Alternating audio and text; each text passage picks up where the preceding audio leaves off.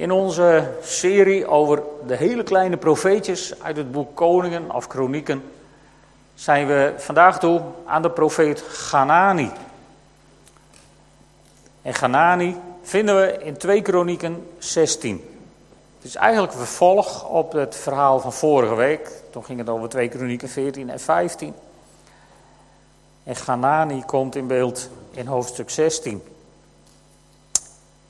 En daar staat, maar in het zesendertigste regeringsjaar van Asa viel koning Baza van Israël Juda binnen en versterkte hij Rama om de aan- en afvoerwegen voor koning Asa van Juda af te snijden. Daarom nam Asa goud en zilver uit de schatkamers van de tempel en uit het koninklijk paleis en liet dat met de volgende woorden overhandigen aan koning Ben-Hadad van Aram die in Damaskus zetelde. Wij zijn bondgenoten en onze vaders waren dat ook. Hierbij bied ik u goud en zilver aan. Verbreek uw verdrag met koning Baza van Israël, zodat hij zich uit mijn land terugtrekt. Ben-Hadad willigde het verzoek van koning Asa in en gaf zijn bevelhebbers opdracht met hun leger tegen de steden van Israël op te rukken. Zij versloegen Ijon, Dan en Abel-Maim en plunderden alle voorraadschuren van de steden van Naphtali.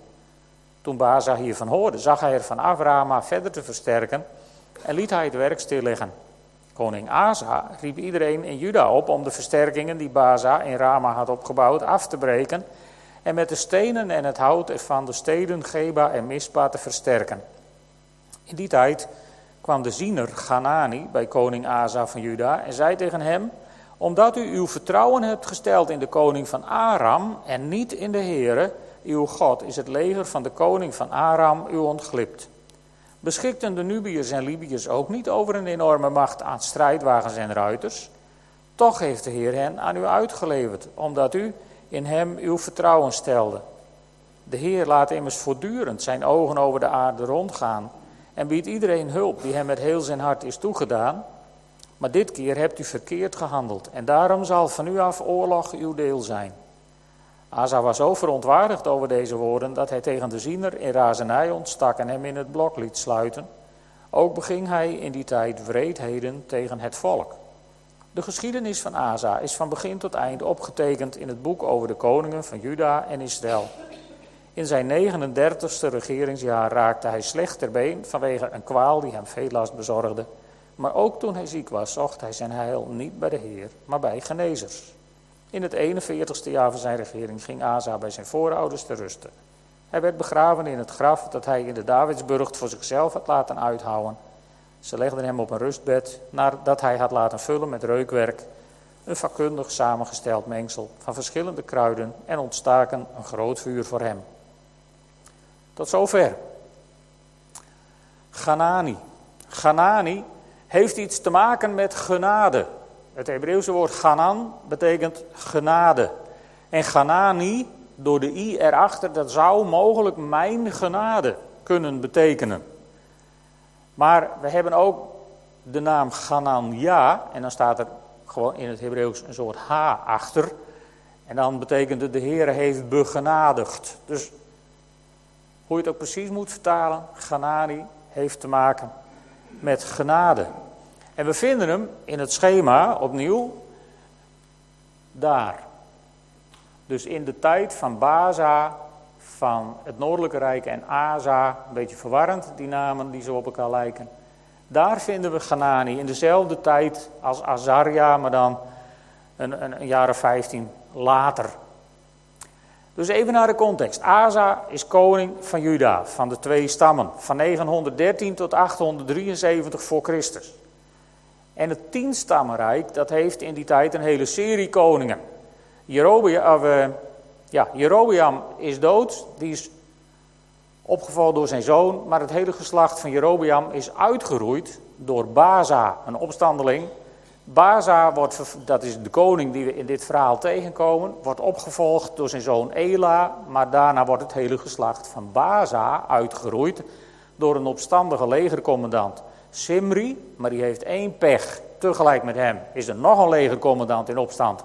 En dat is Omri. En in een onderlinge strijd delft Simri het onderspit en wordt Omri de nieuwe koning van het tienstammenrijk. En Omri is de vader van de bekendere koning Agab. En Omri is degene die van meneer Semer een berg koopt, of een, een heuvel, daar wat huisjes bouwt. En dat noemt hij Samaria. Dus daar ontstond Samaria. Zijn we even in, in de context van de tijd. Profeten in die tijd, Azaria en Genani, die hebben we al gezien. Het Aramese Rijk, dat was een wereldmacht in die tijd. En het Aramese Rijk, dat was Syrië en omstreken. Een beetje het gebied wat ISIS voor ogen heeft voor het, uh, voor het uh, islamitische kalifaat. Nou, dat, daar hebben we het over. Dat gebied met Damascus als hoofdstad. En Ben-Hadad is de koning van Aram. Ben-Hadad betekent zoon van Hadad. En Hadad was de hoofdgod die in Aram werd aanbeden. Dus hij was de zoon van God. Nou, even een interessant detail in zo'n verhaal. En in hoofdstuk zestien, vers één, stuiten we ogenblikkelijk op een probleem. Daar staat, in het zesendertigste jaar van Asa, dat zou in achthonderdzesenzestig voor Christus zijn geweest. Maar dat klopt niet met Eerste Koningen vijftien. In Eerste Koningen vijftien, daar komen we namelijk koning Baza ook tegen. En die is in achthonderdzesenzestig voor Christus al tien jaar dood. Volgens Eerste Koningen zestien vers negen. Daar staat dat in dat jaar hij werd opgevolgd door zijn zoon. Het zesendertigste jaar echter na de scheuring van het Rijk. Dat zou precies in het zestiende jaar van Asa zijn geweest. Is achthonderdvijfennegentig voor Christus. En dat klopt in de tijd beter. Dus de Bijbelgeleerden gaan ervan uit dat koningen klopt qua tijd. En dat er in kronieken een verschrijving in zit. Het is in het Hebreeuws één streepje aan een letter. Of het zesendertig is of zestien. Dus dat is gauw gemaakt. En als dat klopt, dat dus dit verhaal begint in achthonderdzesenzestig voor Christus, dan is dat één jaar na de inval van Serach. Hebben we vorige week gezien, de Nubische generaal, wat aangaf dat het Egyptische Rijk uit elkaar aan het vallen was. Die generaals die gingen doen wat goed was in hun eigen ogen. Een beetje Oost-Oekraïne, zou je kunnen zeggen. En uh, dan is dat precies een jaar daarvoor geweest. Dat hebben we gezien in Tweede Kronieken veertien vers acht. En de aanleiding van dit verhaal, dat koning Baza dus een stad ging versterken, de grensstad ging versterken, als het ware een soort checkpoint Charlie inrichten, zodat je niet meer van noord naar zuid kon. Een soort uh, Berlijnse muur of uh, hoe je het maar wilt noemen. Je ziet in deze tijd ook dat soort maatregelen. Want we hebben in uh, Tweede Kronieken vijftien vers negen gezien dat in het rijk van, van, van Juda, uit alle stammen van Israël, de gelovigen, de vrome mensen, die trokken weg uit het tienstammenrijk en die gingen allemaal richting Jeruzalem, omdat ze naar de tempel wilden kunnen. En ik denk dat Baza de uitstroom van zijn volk heeft willen stoppen door op de grens een sterke stad te bouwen. Nou, dat is zo'n beetje het verhaal waar we zitten. En dan, dan komen we een opmerkelijke kwestie van vertrouwen tegen. Vorige week hebben we gezien in, uh, in hoofdstuk veertien vers drie... dat koning Asa zijn volk voorhield, dat hij tegen de Judeërs zei dat ze hun heil moesten zoeken bij de Here. Nu zijn we twee hoofdstukken verder en nu zoekt dezezelfde koning zijn heil bij Ben-Hadad, de zoon van God, maar niet van God, van de afgoden van Aram. Nu ineens wijkt hij daarvan af. En, en zo betrouwbaar was Ben-Hadad niet. Want Ben-Hadad had een overeenkomst met koning Baza. En die liet zich door geld liet hij zich omkopen om ineens het rijk waar hij een verbond mee had aan te vallen en leeg te plunderen. En vriendjes te worden met een ander rijk. Nou, ik weet niet hoe het bij jullie overkomt. Dat, dat je om, om geld plotseling vriendjes wordt van iemand anders. En je vorige vriend aanvalt en de vernieling in helpt. Dat is nog niet echt een diplomatiek hoogstandje. Daar zouden zelfs vandaag de dag mensen wat over durven te zeggen. En, en hij vergeet dat God wel heel betrouwbaar is. Ik, ik heb gezocht naar iets over de betrouwbaarheid van God. En in Psalm honderd elf staat het eigenlijk heel mooi onder woorden gebracht.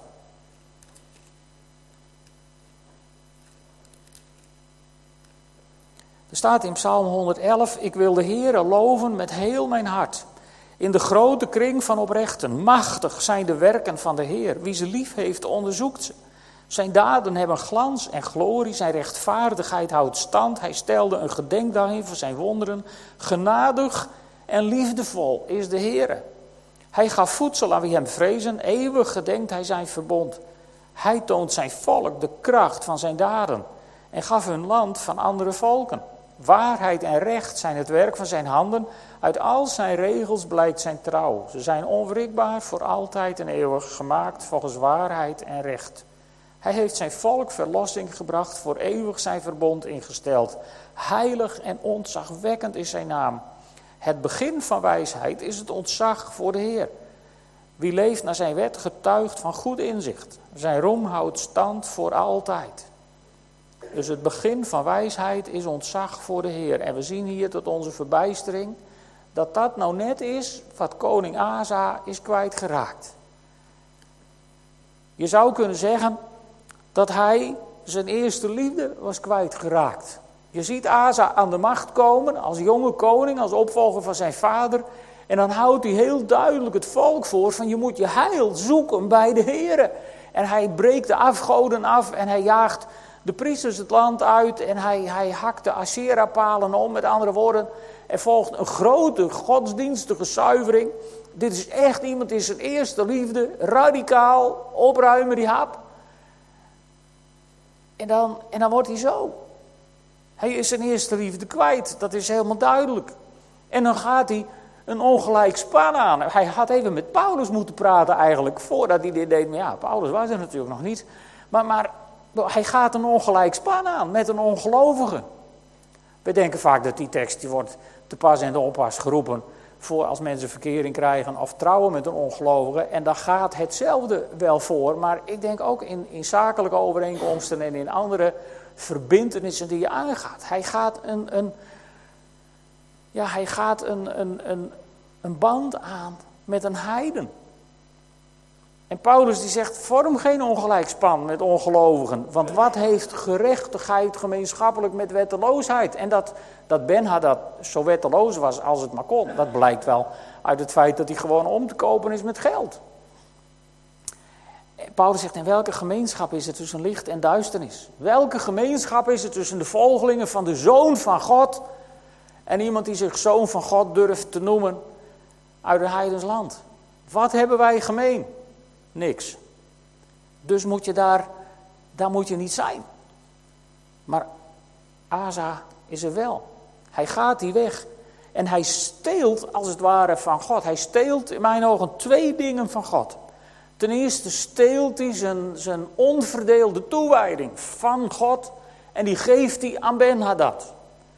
En dat betaalt hij met de schatten uit de tempel. Met andere woorden, hij betaalt het ook nog een keer met het geld van de kerk. Nou, dat doe je niet. Dat kan ook niet.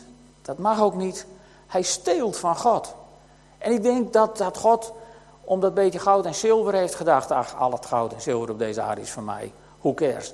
Maar het feit, het feit dat hij zijn, zijn, zijn hart bij God vandaan haalde en aan Ben-Hadad gaat, dat is God in het verkeerde keelgat geschoten. Dat kan niet anders. Want onze God is een naïvere God. Die laat zich dit soort dingen niet aandoen. En kijk eens naar de tegenstelling met hoofdstuk veertien vers tien. Die prachtige belijdenis als, als die, die man uit Nubië daar komt met dat immense, onoverzienbare leger. Dan, dan, dan bidt diezelfde koning Asa, Heere, er is niemand die hulp biedt zoals u. Wanneer de machteloze het moet opnemen tegen een overmacht. Toen deed hij dit een jaar geleden. Ongeveer. En nu stelt hij zijn vertrouwen op een heide. Die hij betaalt met het geld uit de tempel. En dan komt onze meneer Ganani in beeld. De ziener Ganani. Ziener wordt hij genoemd. Er worden twee mensen in de Bijbel ziener genoemd. Samuel en hij. Nou, dat zegt iets over zijn kwaliteiten. Ganani komt. En Ganani die komt best wel met een moeilijke boodschap. Ganani komt hem berispen. En aan de andere kant moet die naam toch ongelooflijk bemoedigend geweest zijn. Ik bedoel, je kunt berispt worden, maar als je berispt wordt door iemand die de naam heeft gekregen, dat het een man van genade is, dat moet toch, moet toch iets met je doen, zou ik zeggen. Je kunt beter berispt worden door een man van genade dan door iemand die bekend staat om zijn wetticisme en zijn ongenade. Maar op een of andere manier valt het kwartje niet. En Asa die pakt het niet. En, en Ganani die heeft die, die moeilijke boodschap. En hij zegt, omdat u uw vertrouwen hebt gesteld in de koning van Aram en niet in de Heer, uw God, is het leger van de koning van Aram u ontglipt. Dat is een beetje een merkwaardig zinnetje. Is het leger van de koning van Aram u ontglipt. Dus kennelijk had God een heel ander plan met dat leger van Aram. Want wat als het leger van Aram niet ontglipt was, maar in de pan gehakt, net zoals de Nubiërs, zodat ze nooit weer in staat waren geweest om überhaupt nog iets te ondernemen tegen het Rijk van God. Hoe zou de geschiedenis er dan hebben uitgezien? Dat zullen we nooit weten. Want Asa maakte hier een verkeerde keuze. Zo zie je dat verkeerde keuzes ja, hele grote gevolgen kunnen hebben op hele lange termijn. En dan komen we bij vers acht. In vers acht staat, beschikten de Nubiërs en de Libiërs ook niet over een enorme macht aan strijdwagens en ruiters. En daar verwijzen we dus terug naar hoofdstuk veertien, vers elf. Dat hebben we vorige week gezien over die generaal uit Nubië. Met dat prachtige gebed en door de Heer en zijn leger worden ze in de pan gehakt. En je zou zeggen, als je dat één keer hebt meegemaakt, ik weet niet hoe het met u is, maar... Maar heel veel gelovigen die denken, ik, ik, ik zou wel eens een wonder willen zien. Ik zou wel eens een, een genezingswonder of, een, of iets anders, of iemand zien opstaan uit de dood. Nou, dat moet helemaal grandioos zijn, maar ik wil jullie eraan herinneren dat de mensen, de farizeeën tenminste, die Lazarus zagen opstaan uit de dood, zich als eerste afvroegen, hoe helpen we hem weer om het hoekje? Dus zoveel gevolgen heeft het soms niet altijd. En deze koning Asa, die had echt iets bijzonders gezien. Want die had met dat ietsiepietsie kleine legertje van zijn rijkje, had hij dat mega leger van de Nubiërs verpletterend verslagen met hulp van de Heer. En je zou toch denken, één zo'n ervaring in je leven, dat tekent je voor de rest van je dagen. Maar niet dus, een jaar later hebben we diezelfde koning die niet zijn vertrouwen op de Heer stelt, maar plotseling de hulp zoekt bij wereldse machten. En ik zou daar de volgende zin uit willen halen. Geloof uit het verleden biedt geen garantie voor de toekomst. Je kunt het niet doen met wat je vroeger hebt geloofd. Je kunt het niet doen, nog erger, met wat je vader en moeder hebben geloofd. Je zult het moeten doen met wat je zelf gelooft. En, en nog sterker, je zult het moeten doen met jouw relatie met God van nu. En hoe die er tien jaar geleden uitzag, is helemaal niet interessant. Daar heb je vandaag de dag niks meer aan. Je moet het doen met het geloof van vandaag. En dat is ook waar God op uit is, want God wil een relatie met jou. Een dagelijkse relatie, een dagelijkse omgang van luisteren naar zijn stem, het zoeken van zijn aangezicht. En dan bedoel ik helemaal niet dat dat uren hoeft te duren, maar God wil een relatie met jou. Zodat het niet is dat je teert op het geloof van vroeger, maar dat je het vandaag doet met het geloof van vandaag. En onze zuster Jannie Kruid is overleden in het, op donderdag in het geloof van donderdag. We zijn even terug geweest van de conferentie 's middags om afscheid van haar te nemen. En, en, en toen heeft ze een liedje voor ons gezongen. Daar ginds ver in de hemel ontmoeten we elkaar. En dat is toch wel heel bijzonder. Als je weet dat je een paar uur later gaat sterven. Dat je zo aan het eind van je leven tegen je voorganger zegt, ik wil een liedje voor jullie zingen. Tegen Geertje en mij. Ik moet zeggen, die kwam wel aan. Daar ginds ver in de hemel ontmoeten we elkaar. Als ik de Heer één ding mag vragen, dan is het dat ik op de laatste dag van mijn leven zo in mijn geloof mag staan als onze zuster Jannie Kruid. Man, wat een voorbeeld. Dan heb je niks aan het geloof van vroeger. Dan schiet je daar geen draad mee op. Op die momenten in je leven zul je het moeten doen met het geloof van vandaag. Zo zien we dat bij Asa gebeuren. En dan komt dat prachtige, bijzondere vers. Het mooiste vers misschien wel uit dit hele verhaal. De Heere immers laat voortdurend zijn ogen over de aarde rondgaan en biedt iedereen hulp die hem met heel zijn hart is toegedaan. In het boek staat, want de ogen van de Heer speuren heen en weer over de aarde, op zoek naar mensen die hem zijn toegewijd. Zodat hij zijn grote macht kan tonen door hen te helpen. Wauw. Dat is waar God op uit is. Weet je, voor sommige mensen is dat eerste stuk een soort nachtmerrie. De ogen van de Heere gaan over heel de aarde. Ik, ik kende vroeger als kind kende ik twee mensen die een heel dik boek hadden, waar alles in opgeschreven stond wat je ooit verkeerd had gedaan. En dat waren Sinterklaas en God. Maar het is erg als je als kind met zo'n God moet opgroeien, lieve mensen. Dat is een drama. Want weet je, mijn God heeft een boek en dat heet het boek des levens. En daar staat mijn naam in, halleluja. En er is ook een boek wat ik allemaal heb uitgevreten. En omdat mijn, boek in het boek, mijn naam in het boek des levens staat, komt dat andere boek niet open. En bovendien, zolang ik onder het bloed van Jezus Christus ben, is alles uitgevlakt wat in dat boek staat. Daar is alleen maar een lege bladzij. De ogen van de Heere gaan niet over de aarde rond om te kijken wat jij allemaal verkeerd hebt gedaan en wat, wat je hebt uitgevreten in je leven. De ogen van de Heere die gaan rond over de aarde om te zoeken waar hij kan helpen. Voortdurend op zoek om te kijken waar hij even bij kan springen, waar hij een steuntje kan zijn, waar hij zijn kracht aan jou kwijt kan. En, en, en die profeet zegt dat tegen Asa. De ogen van de Heere gaan immers rond over de aarde om iedereen te helpen. En zo had hij ook Asa zo graag willen helpen als hij bij de Heere was geweest, in plaats van bij, bij die heiden, daarin in Damaskus. Maar hij is bij die heiden in Damaskus. En dan kan God weinig beginnen. Wacht even. Ja. Weet je, ik, ik kom daarmee weer terug. Bij, bij al deze profeten kom je telkens terug op die ene tekst die de farizeeër citeert uit Lucas tien, vers zevenentwintig. Heb de Heer uw God lief met heel je hart, met heel je ziel, met heel je kracht en met heel je verstand. En ik wil opnieuw zeggen, dan komt uw liefde voor je naaste, die komt vanzelf. Als je die bovenste vier in de praktijk brengt en alles aan de Heer geeft, dan gaat de rest je gegeven worden. Dan zorgt God voor de rest en dat had Asa kunnen redden. Maar wat zien we bij Asa? We zien een, een onvoorstelbare karakterverandering. Deze koning die, waar het volk blij mee was, waar het volk als één man de Heere trouw zwoer, dat ze hem zouden dienen en de afgoden zouden opruimen. Dat volk wat zo blij was met deze koning. Die hebben ineens hebben ze een koning en die koning die, die, die smijt de profeten in de gevangenis. En dan staat er zo even zo, zo tussen neus en lippen door, ook beging hij in die tijd wreedheden tegen het volk. Hoe kan dat nou? Hoe kan dat nou? Dat heeft allemaal te maken met je eerste liefde.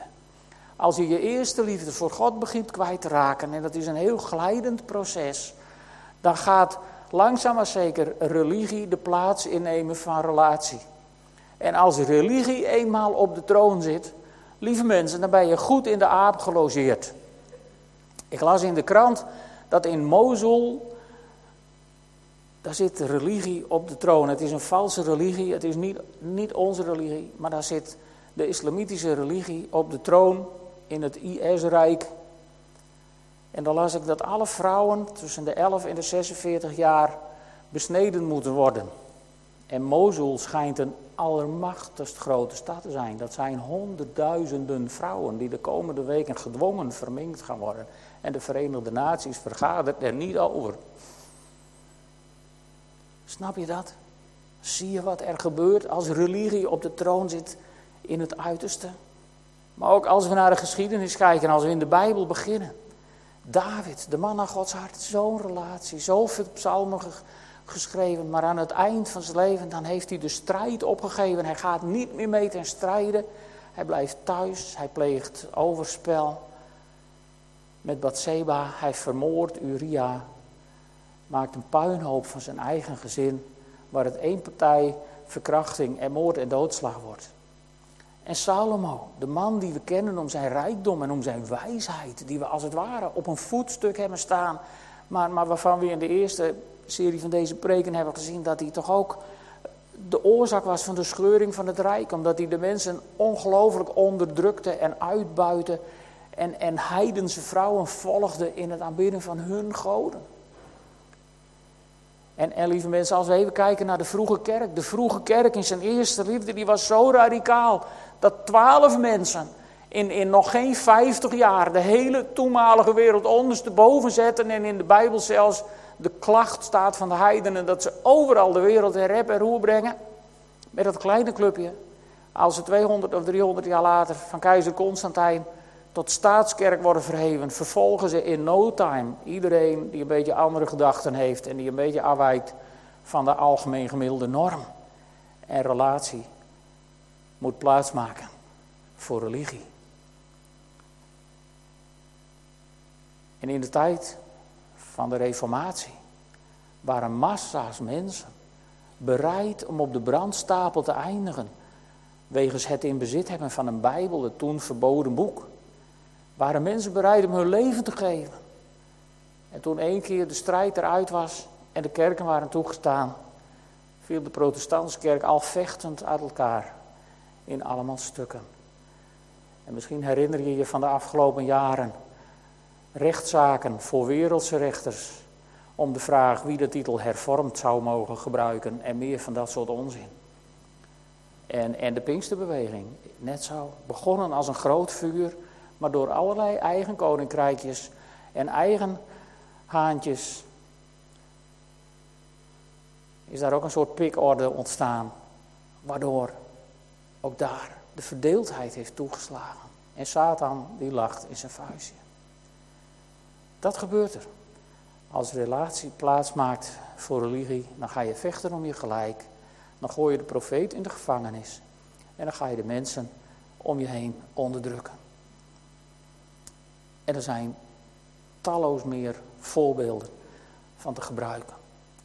En weet je wat er ook gebeurt als relatie plaatsmaakt voor religie? Dan gaat ook dit gebeuren, wat, wat hier staat in vers twaalf. Toen Asa ziek werd, zocht hij zijn heil niet bij de Here, maar bij de genezers. Nou is er op zich niks mis mee dat je je heil zoekt bij de dokter. Ik vind het zelfs dwaasheid dat als je ziek wordt, zegt van nou, ik geloof in God, die moet het maar doen, ik ga niet naar de dokter. Ook dat heeft niks met een relatie met God te maken. Je moet gebruik maken van de voorzieningen die er op deze aarde door God zijn gegeven. Er is niks mis met genezers. Maar God moet je eerste toevlucht zijn. Het probleem in dit, dit stukje uit de Bijbel is ook niet dat hij zijn heil zocht bij de genezers. Hooguit dat hij misschien zijn heil zocht bij allerhande occulte genezers, waar je als christen gewoon niet hoort te zijn. Maar de kern van het verhaal is dat hij zijn heil niet zocht bij de Here. En, en weet je, soms kom je mensen tegen voor wie God echt hun laatste redmiddel is. Dan krijg je van die vragen van ja, ja, ja. De, de dokter heeft gezegd dat ze niks meer voor me kunnen doen. Zou u misschien een keer voor me willen bidden? Ik denk, dat is een beetje laat. Misschien moet je zeggen van nou, ik, ik, ik moet een keer naar de dokter voor onderzoek. Maar kunnen we eerst samen ook bidden? Laten we, waarom beginnen we als christen niet bij God? Waarom eindigen we daar? We eindigen daar sowieso wel. Ik bedoel, daar hoeven we niet moeilijk over te doen. Maar waarom beginnen we daar niet? Dat was ook Asa zijn probleem. Hij was, hij was zo het spoor van de Here kwijt. Die man die aan het begin van zijn carrière, van zijn, zijn koningschap, tegen zijn volk zei, jongens luister goed, je moet je heil zoeken bij de Here. Die zoekt aan het eind van zijn leven zijn heil overal en niet bij de Here. Terwijl de Bijbel, en die had hij natuurlijk nog niet, maar goed, hij leefde in de stad van God. Als iemand van het volk van God. Dus deze kennis die heeft hij vast wel ergens gehad. Hooguit een beetje anders. Paulus die schrijft voor ons in Kolossenzen drie, de N B G-vertaling. Indien gij dan met Christus opgewekt zijt, zoek de dingen die boven zijn. Waar Christus is, gezeten aan de rechterhand Gods. Weet je, Jannie Kruid heeft de laatste weken alleen maar tegen hem gezegd. En dan keek ze stralend, keek ze omhoog en dan zei ze, hij wacht op mij. Waar Christus is, gezeten aan de rechterhand Gods. Het was alsof ze een drempel zag en dacht, vandaar moet ik zo gauw mogelijk naartoe. Bedenk de dingen die boven zijn, niet die op de aarde zijn. En weet je, op deze aarde, Klaas heeft het, heeft het voorgelezen, als je je verdiept momenteel in deze aarde.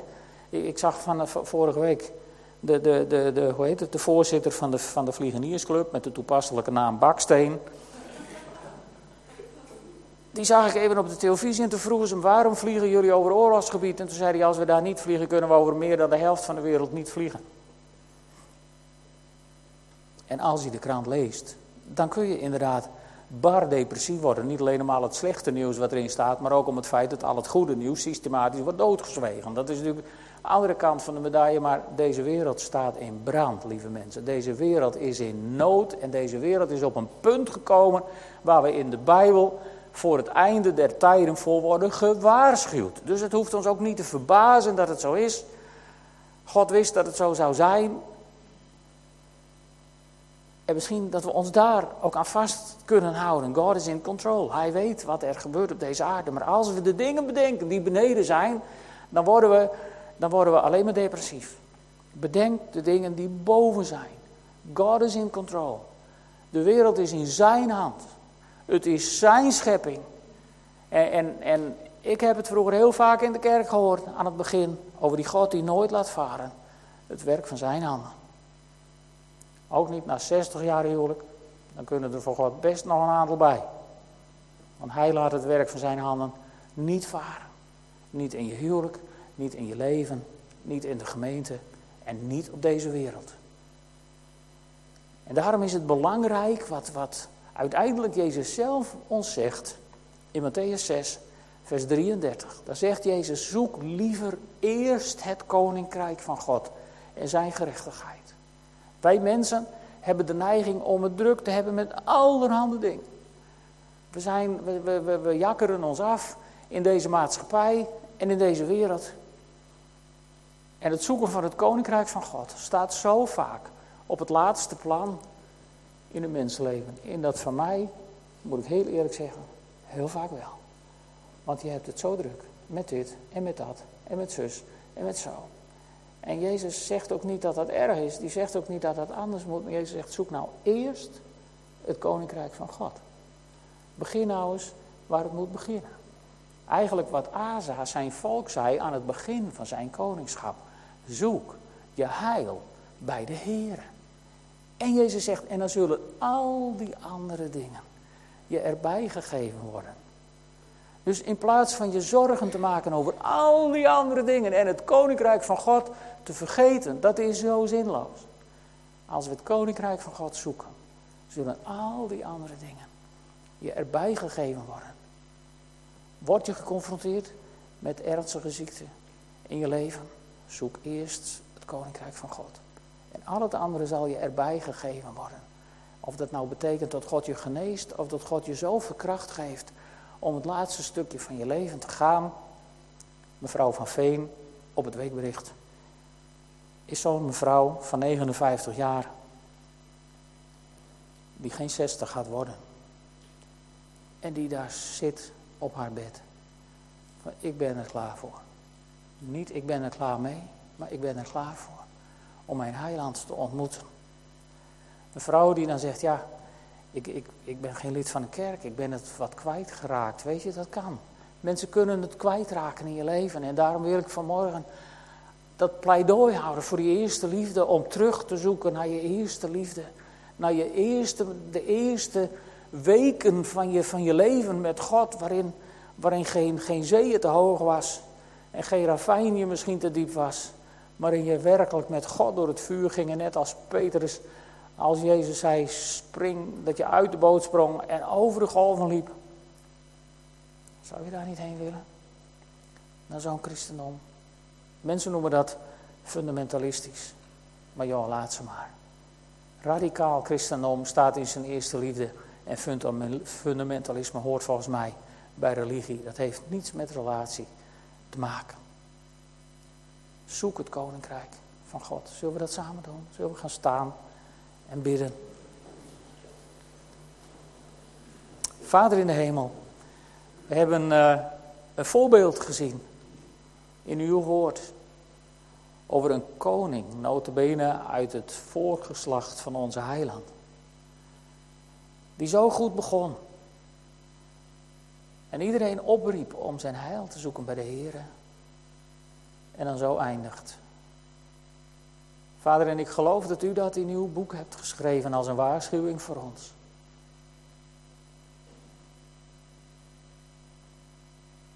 En ik geloof dat het uw verlangen is. Uiteindelijk is uw liefde de eerste liefde, want u hebt ons het eerst lief gehad. Maar dat ook wij terug zullen komen in die dagen van onze eerste liefde. Toen onze relatie fris was en sprankelend. En vurig. En radicaal. Vader God, en als hier mensen zijn die daarin lauw zijn geworden, bekoeld, in routine zijn vervallen. Vader, dan bid ik u om op dit moment door deze zaal te gaan met de wind van uw Heilige Geest. Dan bid ik u, Heere, zoals er vurige tongen op de hoofden waren van de apostelen, opnieuw vuur te laten neerdalen in onze harten. Vader, zodat we, zodat we weer in die, ja, in die heftige relaties met u terecht mogen komen. Heer, en als we ons heil hebben gezocht buiten u, vergeef het ons dan. En breng ons opnieuw op het goede spoor. Heer, stuur ons Ghananisch. Mannen en vrouwen van genade, die ons liefdevol weer op de weg helpen met u.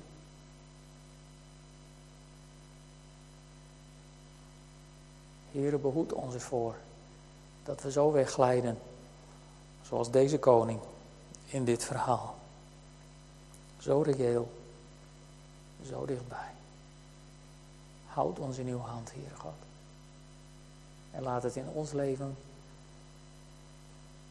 voor een ieder van ons heel tastbaar en, en voelbaar worden. Dat uw hand nooit loslaat wat u bent begonnen.